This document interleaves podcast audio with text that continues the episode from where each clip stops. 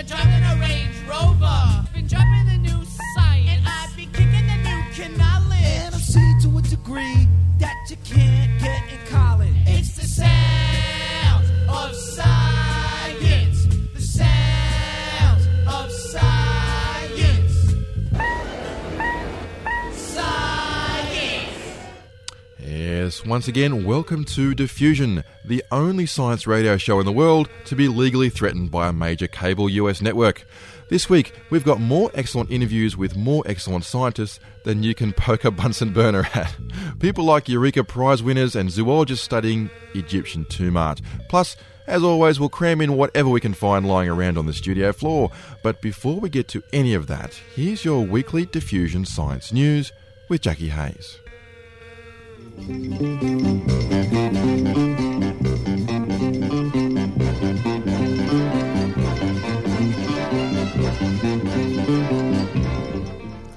Australia has two new dinosaurs. Dr. Keir from the University of Adelaide and the South Australian Museum has identified the two new species that lived around the Coober Pedy region. The identification was based on fossils uncovered in recent excavations and also lots of fossils that have been found during opal mining over the last 40 years. Both species lived 115 million years ago, when Australia was a frigid continent, much, much closer to Antarctica. The two new species have been dubbed Amunasaurus and Opalionectes. Amuna is the Aboriginal name for the Coober Pedy region, and Opalionectes means the opal swimmer from Andamooka. Both were long-necked marine reptiles. Amunasaurus was a 2.4-metre-long meat-eater with crest-like ridges on its skull. Opalionectes was about 6 metres long, with needle-like teeth for trapping small fish. One of the most remarkable features of the skeletons is that being from the Coober Pedy region, they've been opalized. Most of the fossil skeletons are bright blue and green.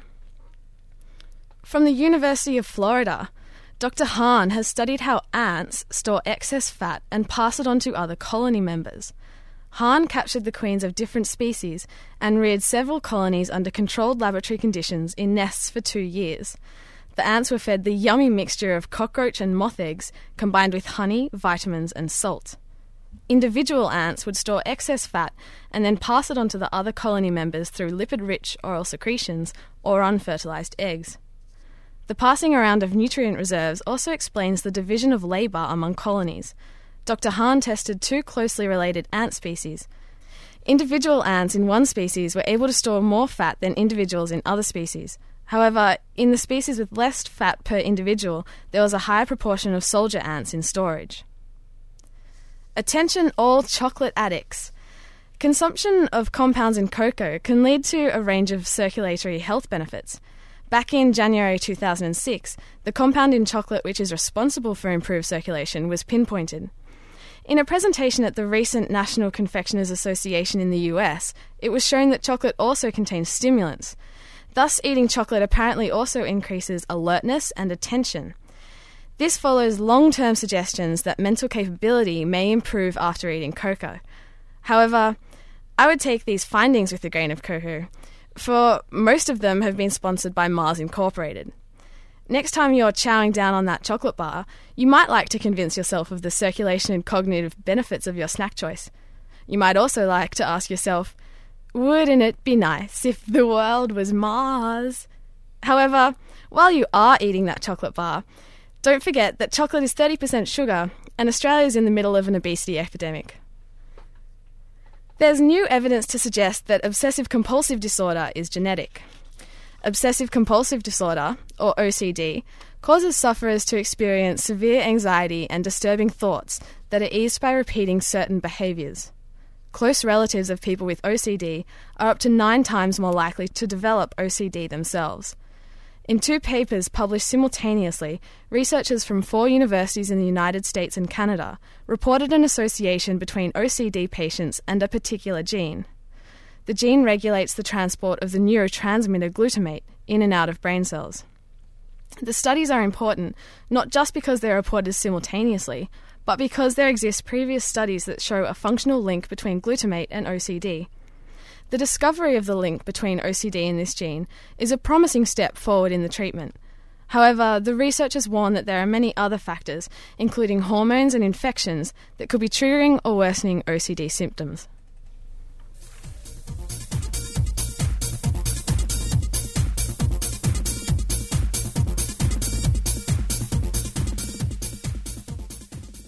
Linda Evans is a research assistant at Macquarie University's Animal Behaviour Laboratory. She applied this background to her doctoral research in Egyptian archaeology to investigate animal behaviour in ancient Egypt, as recorded in Tumart. How did you get the idea of looking at the animals in the Egyptian tomb paintings? I guess that really came out of my work. In the course of doing my master's degree, I got to look at a number of tomb paintings and realised that they're just full of animals doing the most extraordinary things. But when I saw what Egyptologists wrote about them, I realised that often the importance of what was being portrayed was being completely missed by these historians. They mainly focused on the human beings in the tomb scenes rather than the animals. So I guess I was just intrigued as someone who comes from a working background of studying animal behaviour. Now, you looked at the artwork from the Old Kingdom, which is 2600 BC. What was the art in that period like? Was it very simple, or how detailed was it? Well, actually extremely detailed. What I was particularly looking at was wall paintings. They're actually wall reliefs because they're actually embossed, carved into the walls, and then later on a thin layer of plaster was placed over the top of those carvings, and that was painted. But because over the course of time, of course, the paint has fallen away, and so all we're left with are these embossed images.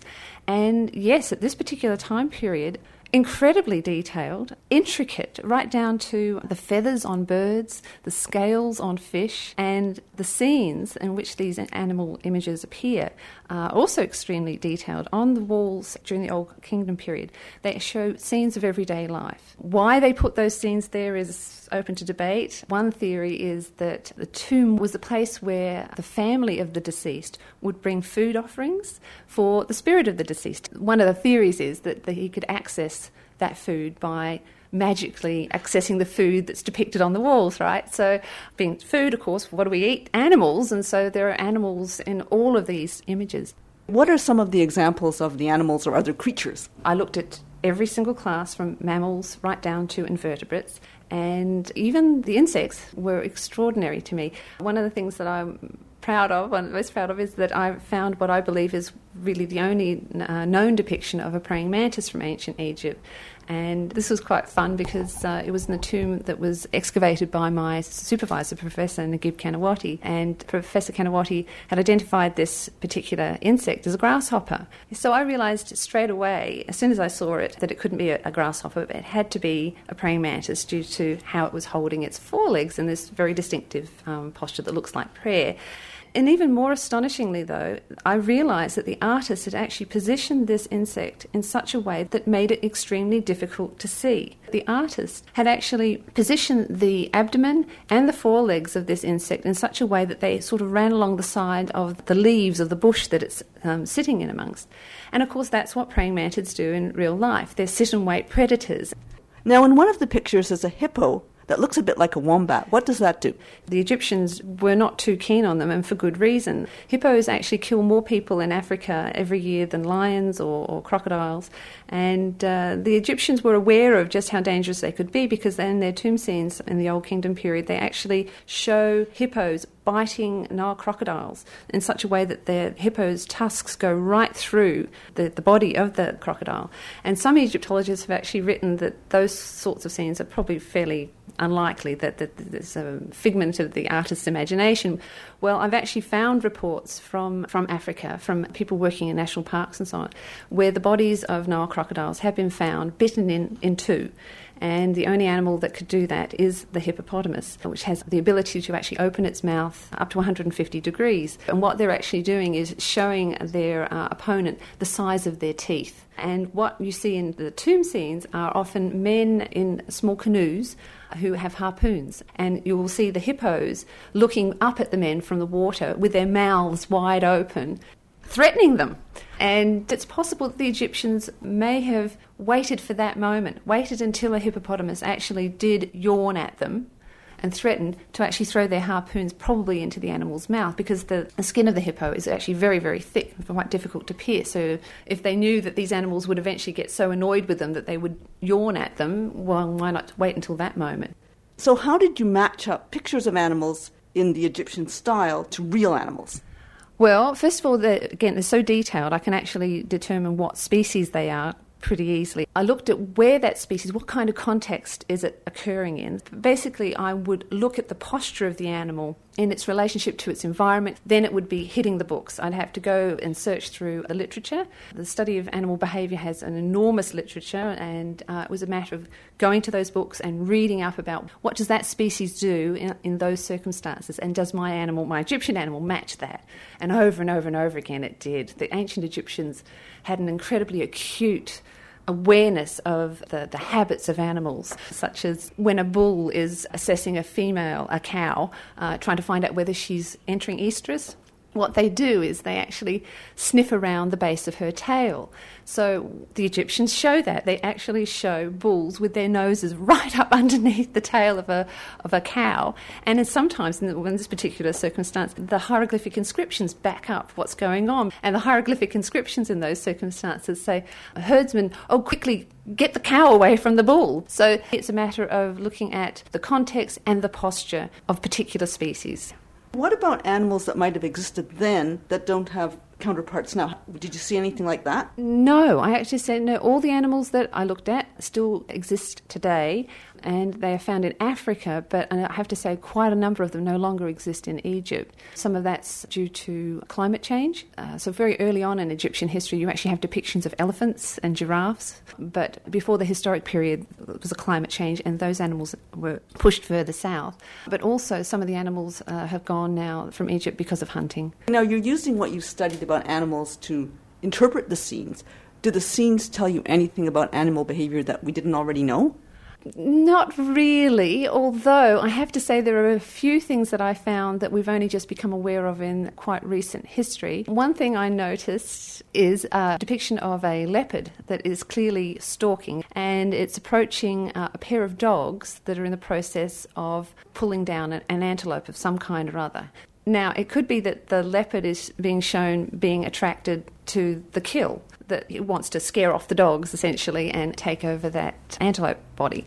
However, just in the last, I think, about decade or so, researchers studying leopards have noticed that they have a particular like for dog flesh. They're actually, as I understand it, known to go into human settlements and actually preferably take dogs. So it could be that the Egyptians did notice that leopards, wherever dogs are found, leopards are found too, and that they made that association that science has only just recently realised.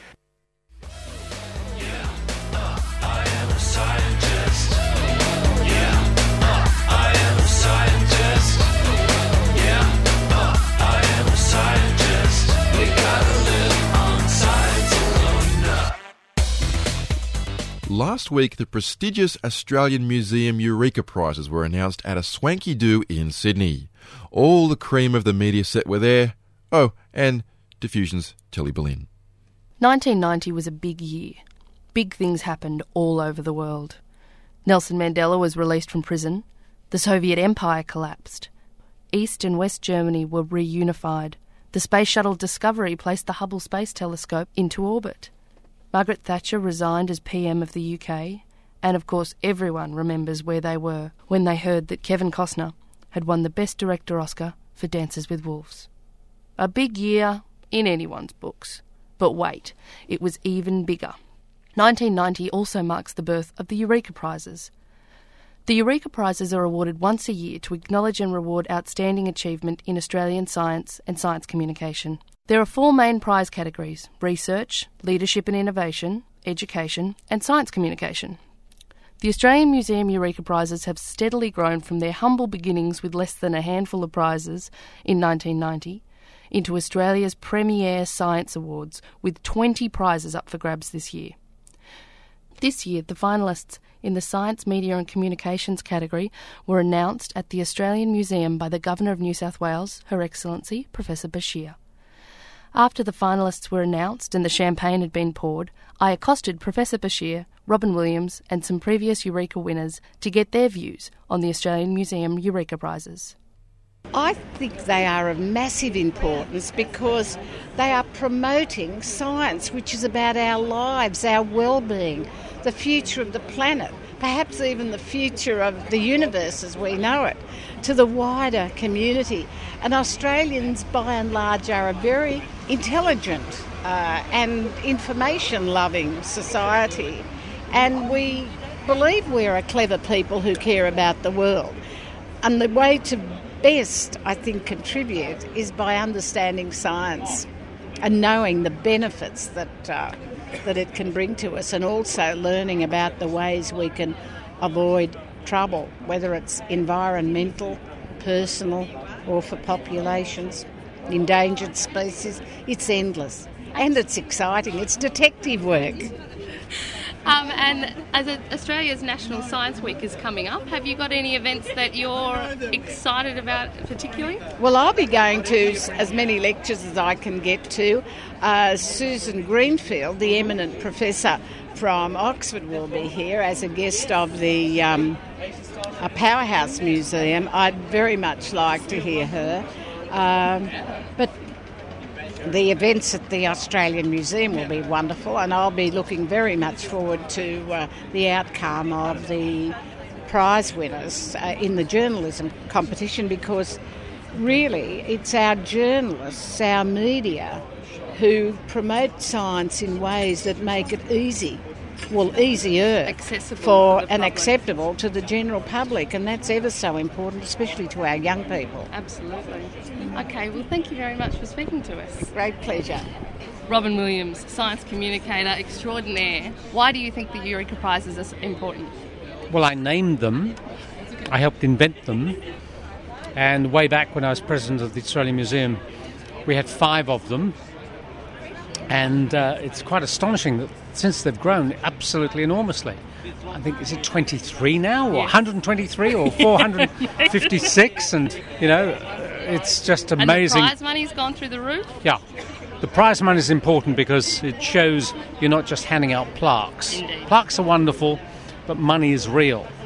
And that's the way it's firmed up more and more, because it's astonishing the way that people have come to sponsor various prizes, and the range is fantastic. From, you know, Pfizer for the health prize, you've got a pharmaceutical company, right through to people from universities and CSIRO and Adam Spencer, you know, encouraging kids.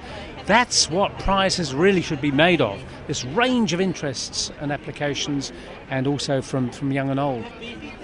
And Australia's National Science Week is coming up. Are there any particular events that you're desperate to get to? Well, it's a national thing, which is terrific, because it means that each place can do it in its own way. So what I'm interested in doing is going bush and seeing how people do it in their various places in smaller towns, where it's far more intimate in many ways than some of the big cities. And I'm speaking with Associate Professor Brett Nyland and Dr. Brendan Burns from the University of New South Wales. So, gentlemen, as previous Eureka Prize winners, why is the Eureka Prize important to you? Basically, it gives us recognition, I think, for the work that we're doing. And not only with the work that we as, I guess, the group leaders doing, but more so for our students, which is part of the greater team. And it gives us a bit more recognition on the world stage, as they're recognised as being probably Australia's premier science awards. Yeah, and I just think the whole idea of having awards for scientists is, you know, well, a long time coming, that it's scientists are part of society too, and we're not that ugly. Give us a break. What years did you actually win it, just out of interest? Well, we 2001, won 2005. We won last year for an interdisciplinary research on the evolution of life on Earth as we know it. We looked at some of the earliest record of life on Earth is actually in Australia, formed by small microorganisms that form these living rock structures we call stromatolites. and we're looking at these as evidence of past life on Earth and also for the potential for life elsewhere in the universe, in the emerging field of astrobiology. Exciting stuff. Yeah, you see scientists in Western Australia and you might even see them on Mars one day. Exactly. Okay, and National Science Week is coming up. Is there anything that you're particularly excited about during the week? I want to go to every lecture possible. I'm actually fortunate enough to be going to South Australia to visit a regional school with a lot of Indigenous students to talk on science there. So I'm hoping to promote science to the Indigenous community and to show what science they can potentially do later in life. We like to translate our work. You know, over the radio is great, but face-to-face, you know, translation of science is, like we try to do every day in our lab and in lectures, is, you know, that's where we get our gratification out of life. But seeing the enthusiasm from students and getting is what awards keeps us going. Yeah. And so it should. Hurrah for Science Awards. The 2006 Australian Museum Eureka Prize winners will be announced at a gala dinner on August 22nd. Make sure you get online before then to vote for your favourite science star in the People's Choice Awards. Just go to www.amonline.net.au/Eureka. Just promise me you won't vote for Kevin Costner. And, of course, that was Diffusion's own Tilly Berlin swanking it up at the Australian Museum Eureka Prizes this year. And as we do every time this time of the week, it's time for the news that didn't make the news. Now, Jackie, I believe you've been searching the internet for all sorts of things, for sometimes clothed, sometimes not clothed people. Ooh. Ooh. Yeah, am I right? Well, it's not really news, I have to say, Matt. Instead, what I've done is more general interest, I think. I checked out the latest thing from Google called Google Trends, google.com/trends. Google actually has, it's not just a search engine, they have actually a lot of, you got Mail, Gmail, there's a whole lot of other different products that Google has now, and Google Trends is one of them, is that right? Right, and what they're trying to do is they're trying to show what search terms are being searched for the most. So they've computed how many searches have been done over the terms that you enter into your search bar. And then they graph these results, called the search volume graph, against a linear scale of time. So what it does is, if it has like a particular spike at a time, it also selects out this spike and will display the headline of a Google News story that's written near the time of the spike. So basically what you're saying is you can put in a search word like, for example, diffusion, and it will tell you how many people or how many times that word was searched for over a number of years. Yeah, from 2004 or whenever. And when there was a significantly large number, it'll display what happened at that time that may have prompted people to search for that particular word. Is that basically what you're saying? That is right. And I've selected, as an example here in the studio, I have printed off something from Google Trends, something which I think most people have probably used the internet to search for before. I compared Britney Spears nude to Jessica Simpson nude to Natalie Portman nude to Jessica Alba nude to Paris Hilton nude. And did you get these out of your favourites? Well, thank you, Matt. I went for what I thought would be the most popular search terms. It was always quoted that Britney Spears nude was the most popular searched term.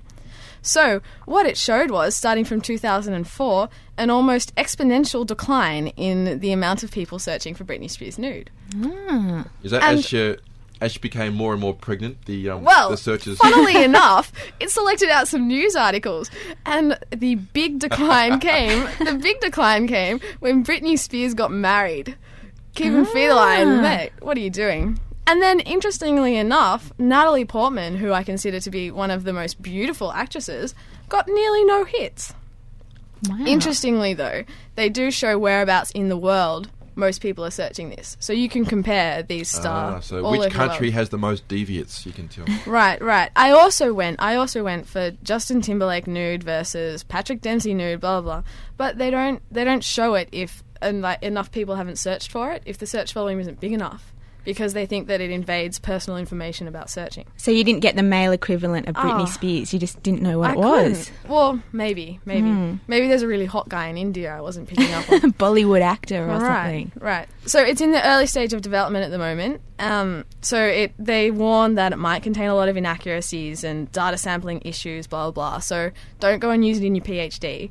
But if you want some interesting information, check out google.com/trends. I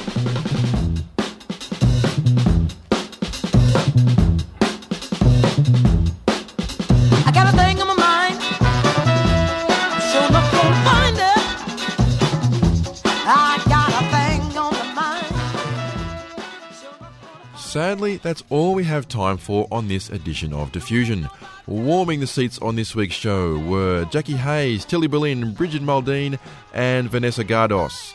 If you'd like some information on any of the features we presented this week, if you think the music we play on the show really stinks, or if you're a large American corporation who believes they own the rights to generic English words, you can email us on diffusion@2scr.com. Tilly massaged our ramblings into a show as producer this week with a bit of technical assistance from Vanessa, up on high in the studios of 2SCR Sydney. We're also broadcast around Australia via the Community Radio Network and around the world via our podcast at feeds.feedburner.com/diffusionradio. So until next week, I've been Matthew Clark, and I expect to see you back here for another round of science news and views on Diffusion.